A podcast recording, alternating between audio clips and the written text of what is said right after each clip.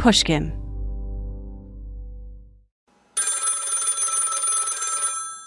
Hi, Emily. Hi there. Emily. My Hi, Emily. My And I'm calling in because I have a question for you. me and my wife, she's 75 and I'm 80, and I like sex and she does not.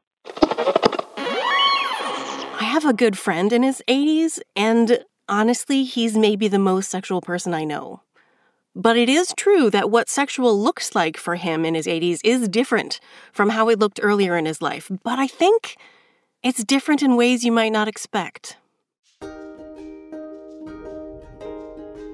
I'm Emily Nagoski, and this is the Come As You Are podcast, where I answer questions about sex with science. In this episode, we're going to be talking about sex in long term relationships. I'm writing my next book on this, so it is always on my mind. Plus, I have come across so much interesting research. So, here's my producer, Mo. Hi, Mo! Hi, Emily. Oh, we've had such a great season, and I can't believe it's already coming to an end. I feel like these episodes have been an updated, like, Sex Ed 101 course for everyone like me who didn't get the sex ed they deserved. Oh, absolutely. And people could listen to it while they were folding laundry or commuting to work. Among the many reasons I love podcasts, yes. Now, this question today. Okay, I immediately thought that we needed to answer this on the show because I know you're writing a book about sex in long term relationships. Yeah. There are so many stereotypes, too, and so many questions about sex and aging. The New York Times this year did a story on sex and aging, and there were like some photographs of people in situations. And on Instagram, the comments, half of them were like, this is so great for them. And the other half were like, ugh, get this off my feed, sterilize my mm. eyeballs." So I oh. love addressing a topic that carries this kind of taboo, even though it's a topic that a lot of us would love to live long enough to have it apply to us. Totally. Lucky him that he is thinking about this and wanting to improve his sex life at 80. That is incredible. So, why did you choose the topic of sex and long term relationships for your next book? It's uh, based on a true story. Mm, tell me. It took me about a year and a half to write Come As You Are, which is a book that is all about the science of women's sexual well being. So I was thinking and writing and reading about sex all day, every day. And ironically, after all that time thinking about sex, I had zero interest in actually having any mm. sex. Mm-hmm. As you know, I am married to somebody, and mm-hmm. that somebody, because of me, went months with nothing from me. And then the book was published, and I traveled all mm-hmm. over the country talking to anyone who would listen about the science of sex. And when I got back from those trips, I'd be so tired that we'd, you know, try to get in bed together, and I would just cry and fall asleep. Hmm. So there were more months of nothing, right? Mm. Mm-hmm. And I missed the sex. I missed my partner, and I missed the part of myself that plays in the erotic realm. Like, I have always imagined myself having an erotic connection that develops and grows with a certain special someone far into our old age. I want mm-hmm. us to be giggling and licking and snuggling until we're 95 if we're lucky enough to live that long. So here I was, 60 years ahead of schedule, already losing that. And it was mm. it was pretty shocking. But I had spent all that time reading a lot of science about sexuality, so there were some things I knew about sex in a long-term relationship that helped us find our way back to each other. But it wasn't stuff I was finding in other books. So, this new book is the book that I wanted to read in 2014, 2015. It's the science that helped us stay connected even through 2016 and 2017. And then, oh gosh, here's a global pandemic, right? So, this is hmm. the science I couldn't find in other books, but that I knew because I was reading the science and because I was putting it to work in my own relationship. It seems like you are perfectly equipped to answer today's question. So, are you ready to hear the whole thing? So ready. My name is Arthur. Me and my wife, she's 75 and I'm 80, and I like sex and she does not. I take a all natural to help me uh, to get my potential. So, uh, why is it she don't like to have relations with me when we can? Are you supposed to have sex when you get that old? What I'm saying, if you want it, I do want it. I, I love to have it, and so I was just wondering if there's some kind of a rule on that. So that's all I'm asking by now, and have a good day. I love Arthur so much. On a certain level, it's really heartbreaking to hear like the loneliness and isolation. Why doesn't my wife like having sex with me? And mm-hmm. also, I feel really optimistic and hopeful about it because if he's willing to ask the question out loud, that suggests to me that they might be able to answer the question together. You were saying that you have been researching and reading all about um, long term sexual relationships. Can you explain to us what science that we might need to know in order to answer this question? Yes, I would. I would love nothing more. it's one of my favorite things to talk about. I figured. Um, so, to begin with, of course, there are no rules. That's what Arthur is asking. And if he has listened to the rest of the series, he will know that by now. And Right. I would point out that Arthur doesn't actually tell us how long he and his wife have been together. Maybe they have been together for 50 years, or maybe they just met and got married five or 10 years ago, or less. We don't know. I was wondering before we get too far into this answer, like, how do you define a long term relationship? Oh, that's a really great question. Yeah, what counts as long term? Uh, for me, it's any relationship that has lasted long enough for things to change. So you look back and you're like, wow, things have really changed since we first got together. And maybe that's three months, or maybe it's 10 years. I love that definition because I have been with my girlfriend for three years, but we got together in 2019 and it feels like we are so close. and, you know, this is explaining to me the phenomenon of the pandemic couple basically um, having a really intense connection. Yep. It's a phenomenon in social psychology that people who have to solve a problem that they can only solve by solving it together mm. naturally bond in a really deep way. But regardless of how long people have been together, regardless of their age or their health status, regardless of their genders or any other characteristic of their identities or relationship structure, what the research shows me is that couples who sustain a strong sexual connection over many years have two things in common.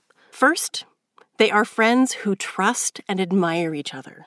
Hmm. And second, they prioritize sex. They decide that it matters for their relationship and their shared lives that they close the door on all the other things they could be doing, right? Like they've maybe they've got kids to raise or work to go to or letters to their representatives to write. Other friends or family to spend time with. Maybe they want to sleep, God forbid. We're busy, right? But Yeah.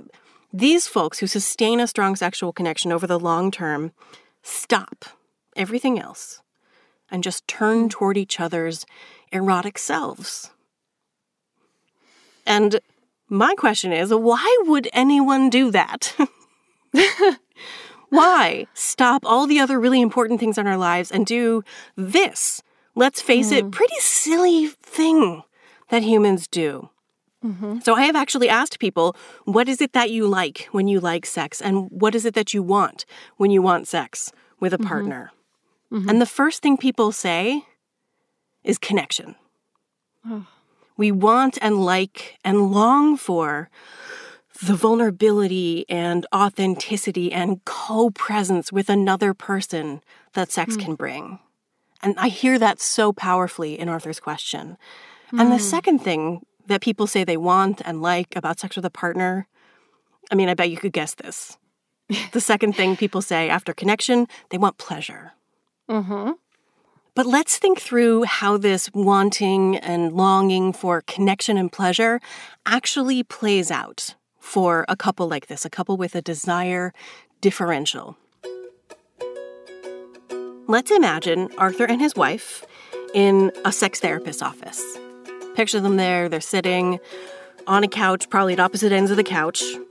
I want us to give them, the very real sex therapist and researcher, Dr. Peggy Kleinplatz, who is the leader of the Optimal Sexual Experiences Research Group in Canada. I'm a gigantic fan. Her book is called Magnificent Sex. Please, everyone, read it. It will change your life. She studies people who have extraordinary sex lives to find out what they can teach couples like Arthur and his wife.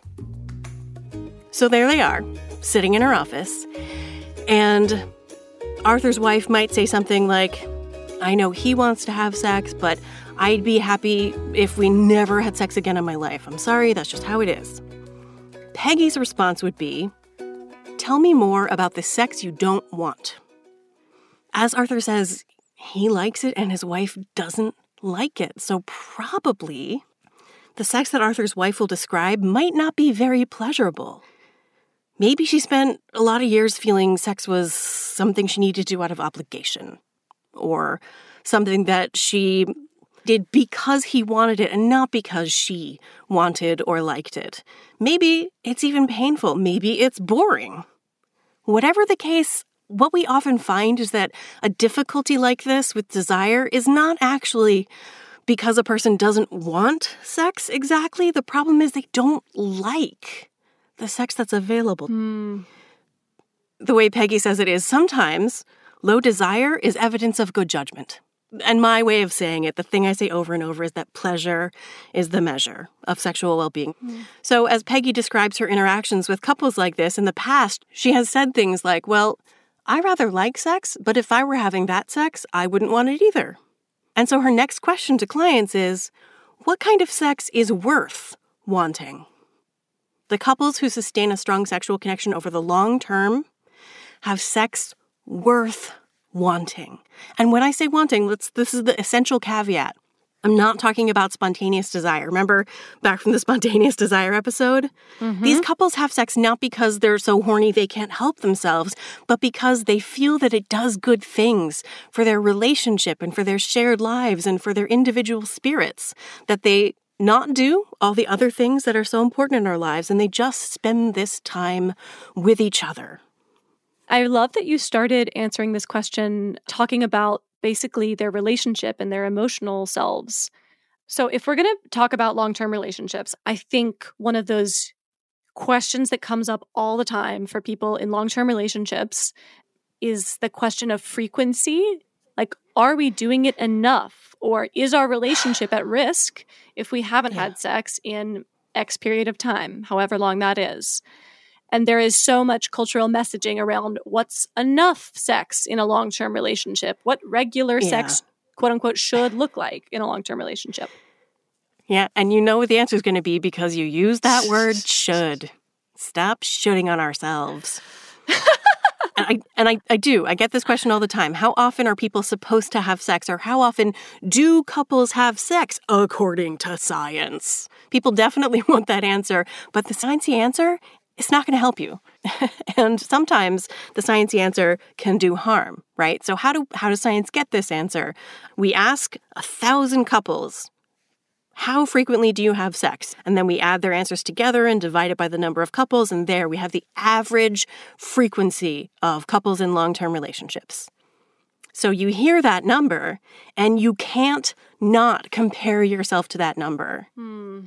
And judge yourself as doing it right or doing it wrong. Like, phew, we're better than those people, or oh no, there must be something wrong.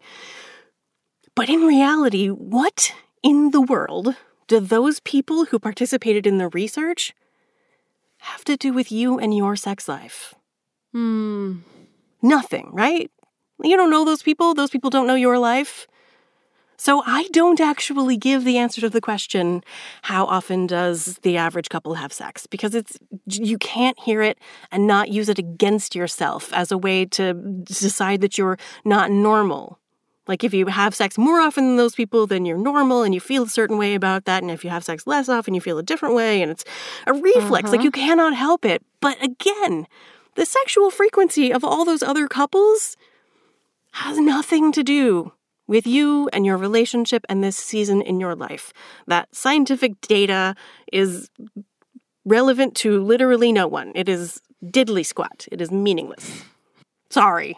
I know people want the number. People want the number so bad. Y'all can look it up if you want to, but I'm not going to be the one who hands you that weapon. Mm.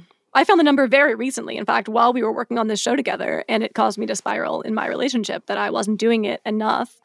And then there's also the horrible, terrible trope of um I don't even know if I should say it, of lesbian bed death that I'm so afraid of. Girl, I have a whole chapter on lesbian bed death in the book. You do? yes. Lucky me. And the thing the thing to know is that there isn't really a strong relationship between frequency of sex and sex or relationship satisfaction. Mm. You know what is predictive of sex and relationship satisfaction? Hmm. Pleasure. It is whether or not you like the sex you are having. And to compare your relationship to some standard in the research is to apply cis heteronormative patriarchal standards to your sex life. Mm. You're letting the man win if you let yourself spiral about sexual frequency. And while it might be the case that lesbian couples have sex less frequently as their relationship goes on, that's true for lots of different kinds of couples. And also, it's the case that those couples, compared to heterosexual couples, have uh, more oral sex, more variety of sexual behaviors. They're more likely to say, I love you. And they have sex longer, if that matters to you. Yeah, it does. It clicks for me. That definitely resonates. So it's not it's not the frequency that matters, it's the quality, whether or not mm. you like it. Okay, so the other big elephant in the room, which you talked about right at the beginning, is how your body changes as you age. And when you talk about a long term relationship, you are also inherently talking about aging. What do we need to know about sex and aging? Oh, yes. It's real that bodies change over time. For cisgender men, testosterone levels drop across their adult lives. I think the peak is in the late teens. Uh, and by the time you get to your 60s, 70s, 80s, erections take more time. And maybe, you know, if you're lying down, your erection's going to point toward the ceiling instead of pointing at your chin. For cisgender women, the hormone changes of menopause can result in physical changes like thinning of the tissue of the vulva and vagina, which can lead to tearing, which can lead to pain, which of course is going to reduce your interest in sex. But a lot of mm-hmm. other changes that are sometimes attributed to menopause, including reduced sexual interest, aren't actually about hormones. They're about psychology, how you feel about your changing body and how the other symptoms are affecting your sense of who you are as a person. Um, and of course, for trans folks, you'll be completely unsurprised to know that there is a dearth of research about aging and sex. Uh, I can say that for anyone who has or ever has had a uterus, I would recommend Heather Corinna's menopause book, What Fresh Hell Is This? Um, This book is like your non binary best friend has become an endocrinologist, and they take no shit. I would also point you to Omisade Burney-Scott's multimedia project, Black Girl's Guide to Surviving Menopause. Uh, I think Gen X is really pushing progress um, so that as we, my generation, gets to menopause, we are mm-hmm. not accepting the cisgender heteronormative medicalized crap that boomers had to experience. And that includes not making assumptions about what's going to happen to our sex lives on the other side of menopause. We want to be who we are without conforming to somebody else's narrative of who they say we're supposed to be. And it is real. While I say that, people respond differently to aging. For some people, really, it does feel like, "Phew, I never have to worry about that again. In which case, do you? But for others, it's, "Phew, now I am liberated from all those ridiculous standards against which I was always supposed to be measuring myself. None of that applies to me now, and I am free to do what I want. Hmm. I will be sure to put the links to those books in the show notes. Oh, that'd be great. Thank you. Of course, I uh, I have heard tell of the papery and and often tearing postmenopausal vagina, and I have to say, the first time I heard the word papery, I was like, it was like time slowed down. I was like, what do you mean papery? I was like, what? And medical treatments for that do exist hormonal vaginal implant treatments. Um, and by the time you get to menopause, there'll be even more and better interventions. Mm-hmm. Okay, so Arthur asks, Are you supposed to have sex when you get this old? And obviously, like you said, there are no rules.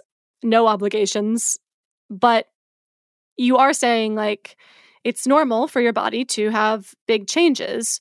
Um, Yeah. like your body changes so much when you age in general. Your body Yeah. and your brain. Yeah. Oh, okay. Tell me more. You know, sex therapist and neuroscientist Dr. Nan Wise, she writes that as you age, all of your senses sort of start to diminish in their intensity. The connections between your body and your brain kind of wear out a little bit.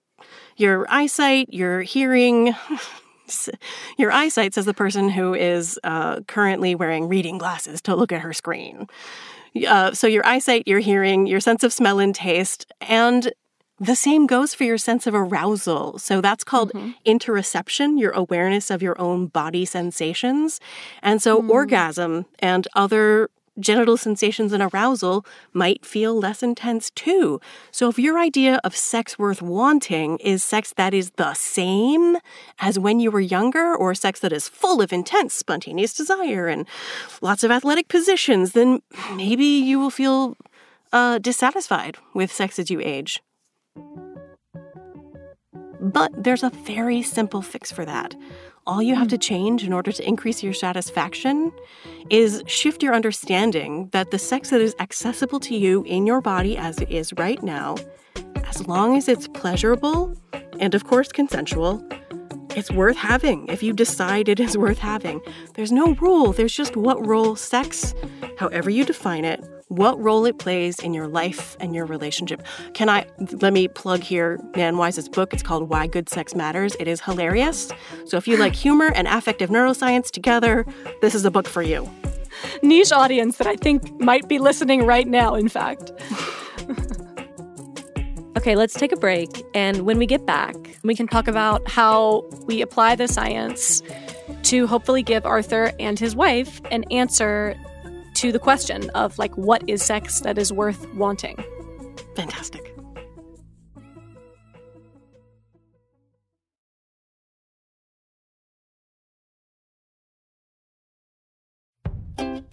So, Emily, you and I are here answering probably my favorite question that we've gotten all season from this absolute king. He's 80 years old and his wife is 75. Let me just play a little bit of the clip to remind you. Are you supposed to have sex when you get that old? What I'm saying. If you want it, I do want it. Do you think this is the oldest person you've ever gotten a question from? Oh, he's not the oldest. People in their 80s is the oldest that I hear from. I have not yet been uh, the teacher to a nonagenarian. But Mm. for example, uh, a woman attended a workshop I led who told me afterward that she was there because she had recently had her first orgasm and she was 75. Oh, wow. Good for her. There was also a couple who attended a workshop I led. Um, I'll be honest, they were definitely in their 70s, but they, they, they were there for fun. They did not actually need any help from me. also very good for them. Like, I think everyone saw that news story a few years ago about how STIs are on the rise in nursing homes and how seniors. Yes, and there was a Parks and Rec episode about teaching seniors to use condoms. yes, I remember that. Today we are here to talk about safe sex. I know this is a personal question, but how many of you out there are sexually active? Oh my. I have two partners, often at the same time. Wow, thank you. We know old people bang, but we don't talk about it. Culturally, it's like we just desexualize people as they age. Yeah, I, I kind of wish it were as simple as just desexualizing. I think a lot of people are raised to feel that older people's sexuality is like ick Oh. because we're taught that if a person's body doesn't conform with this fictional cultural ideal, which definitely involves a young adult body, then oh, those people shouldn't be having sex. And the thing is, all of that stuff is a lie, and we get to choose to challenge that experience, that ugh, in ourselves and in our relationships with all the people around us. We want to be those people. At that sex workshop when we're 80 or calling into a sex hotline when we're 80. We do want to be those people. So I want to give Arthur and his wife some real practical advice. And also for every couple that's maybe in a long term relationship or maybe um, somebody who is confronting age and their body changing. What would be your like practical day to day advice for people in this situation? This is a variation on the question I'm asked most by people in long term relationships is what to do about a desire differential. So, for mm-hmm. anyone who is a higher desire partner in a relationship, once the relationship is stable, because again, the couples who sustain a strong sexual connection are friends who admire and trust each other. When that's in place, the first thing to do, your first step, is to talk to your partner about what kind of sex is worth wanting. And the hard part is that maybe their answer is no kind of sex I've ever had has been worth wanting, or I can hardly imagine any sex that would be worth wanting. And if that's the person's answer, therapy. And let me normalize that yes, couples this age definitely do seek therapy. There's a whole book by sex therapist Barry McCarthy and his wife Emily. They're both in their 70s themselves, married to each other for over 50 years. They've seen so many older couples that they wrote this whole book to help therapists work with these clients. It's called Couples Sexuality After 60. So, step one talk about sex worth wanting. And if you need help with that conversation, therapy. Step two um, so I've said that couples who sustain a strong sexual connection are friends who admire and trust each other, and they prioritize sex. But I'm going to add a third characteristic. Couples who sustain a strong sexual connection over the long term reject the binary gender roles that were assigned to them, especially around their sexuality. Both the mm. McCarthys and uh, there's a sex educator and researcher named Jane Fleishman who emphasizes the importance of this third characteristic. So, Jane wrote a book called The Stonewall Generation, which is about the sex lives of LGBTQIA2 plus elders, boomers who were part of the revolution that's often marked by the Stonewall riot. And she interviewed them to find out what their sex lives were like, and she found that the predictors of sexual satisfaction among these folks were uh, so the first one was, of course, lowered internalized homophobia. And second, higher acceptance of their aging bodies. When older LGBTQIA2 plus people have better sex, it's when they're rejecting the binary. It's when they're rejecting the script that says this is who you're supposed to be. And that is something we can all do. So when I hear Arthur talking about taking something to, I think he says, get to his potential. Yes. What I hear there is erections, and right. I even hear the assumption that it's penis and vagina sex that he means right. he wants when he says he wants yes. and likes sex. I hear that That's too. the intercourse imperative. It is a cis heteronormative script of what counts as sex. Uh, a long time ago, when Viagra first came out, for example, there was a study done at the Kinsey Institute that found that uh, wives in heterosexual couples where the husband had started taking Viagra were actually less satisfied with their sex lives because they liked that intercourse had become decentralized in their sex lives. And when erections came back because he was taking a medication, all the other pleasurable things they were doing went away because now the erection was here and so penetration. Hmm. People expand their access to pleasure when they reject the scripts that tell them what emotions they're allowed to feel, and uh, who's allowed to initiate and what kind of sex you're supposed to have because of whatever body parts you have. So maybe this doesn't sound like practical advice, but it mm. actually is concrete, specific, practical advice. Write down the script that you were given about who you're supposed to be as a gendered person and start crossing out the stuff that's getting in the way of your access to pleasure. I'm hearing this and I I obviously know this to be true, like what you're saying makes a lot of sense, but it yeah. requires two people in a relationship to both be doing that work of like um mm-hmm. deconstructing the lies they've been told about sex and gender and their body and shame and finding pleasure and joy. Like if just one of them is doing it, I don't yeah. think it would maybe have the same magnificent sex effect on their life, you know? Yeah. There is magnificent sex that's available through masturbation, through solo sex. So if, if Arthur can do nothing else, like yes. if his partner, if his wife is really just like, no and no, I don't like it, I don't want it, I don't want to think about it anymore. Right, then what? He absolutely. Like he can make a bunch of choices for himself. Um, and one of those choices is to practice masturbation in an ecstatic, authentic, deliberate, exploratory way. Again, full circle, we started out with someone who's not interested in masturbating. Yeah, our second episode with the question from Sarah. And we end up with the advice to masturbate a whole lot. Like, in, like, don't do it quick.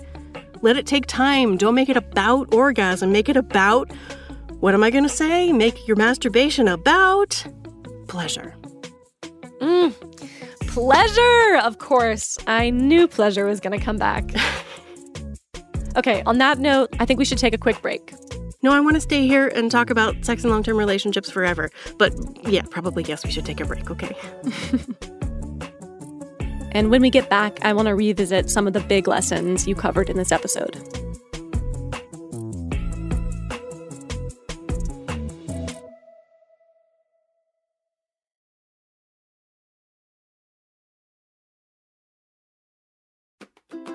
All right, Emily, we're back. Our final episode of this season is coming to a close. No! Rip my heart out, I know. What am I ever going to do in the meantime? Can you just recap some of the takeaways from this episode about sex in long term relationships and in long term relationships like Arthur's? Yes, we assume. We assume, yes. Yes, fantastic idea. So, four things. First of all, aging is real and normal, and sometimes it's inconvenient and disappointing. But whatever happens, the ones who get old are the lucky ones. And different people respond differently to aging, including in how they feel about sex in their aging bodies. For some people, it really is, phew, I never have to worry about that again. And for others, it's, phew, I am liberated from all that nonsense, all the standards against which I was supposed to be comparing myself. Two, couples who sustain a strong sexual connection over the long term are couples who admire and trust each other and who prioritize sex. Three, sex is easier to prioritize when everyone involved likes the sex. So talk to each other about what kind of sex is worth wanting. And if you haven't read it yet, please go read Peggy Kleinplatz and Dana Ménard's Magnificent Sex, which is about the research on the extraordinary lovers.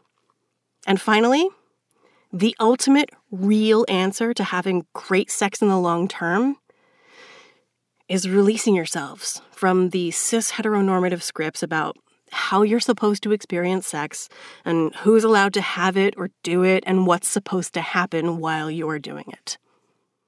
Wow. You mentioned so many amazing books in this episode, and they are all going to be in the show notes.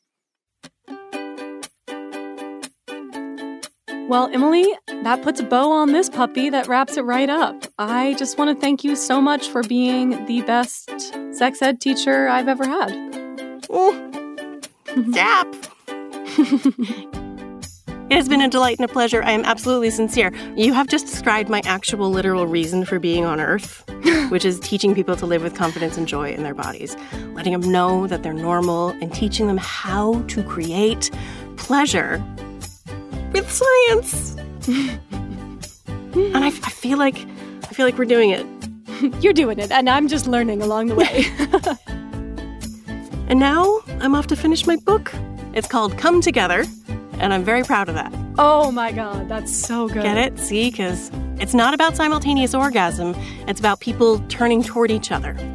Prepare yourself for Come Together coming out in 2023. Absolutely. Thank you all so much for listening. Come As You Are is a production of Pushkin Industries and Madison Wells. It's hosted and executive produced by Emily Nagoski. You can find Emily on Instagram at eNagoski and on Twitter at Emily Nagoski. You can also sign up for her newsletter at emilynagoski.com, where she writes about everything from the clitoris in your mind to orgasm after having hysterectomy. It's an incredible newsletter. Highly recommend it. This show is co hosted and lead produced by me, Mo Laborde. You can find me online at Mo Laborde and on TikTok at podcast.slut. Sorry, Mom. My co producer on this show is the fabulous Brittany Brown. Our editor is Kate Parkinson Morgan. Sound design and mix by Ann Pope. Executive producers are Mia Lobel and Leital Molad. We also want to give a special thank you to the many people who talked to us while we were developing this series. That's Robin Manning Samuels, Nadine Thornhill, Angela Chin, Aubrey Lancaster, Shine Louise Houston, Erika Moen, Dr. Uchenna Ossai, and Dr. Nan Wise. At Pushkin, thanks to Heather Fain, Carly Migliori, Sophie Crane, Courtney Guarino, Jason Gambrell, Julia Barton, John Schnars, and Jacob Weisberg. At Madison Wells, thanks to Kylie Williams, Elizabeth Goodstein, and Gigi Pritzker. Additional thanks to Rich Stevens, Lindsay Edgecombe, Frolic Media, and Peter Acker at Armadillo Audio Group.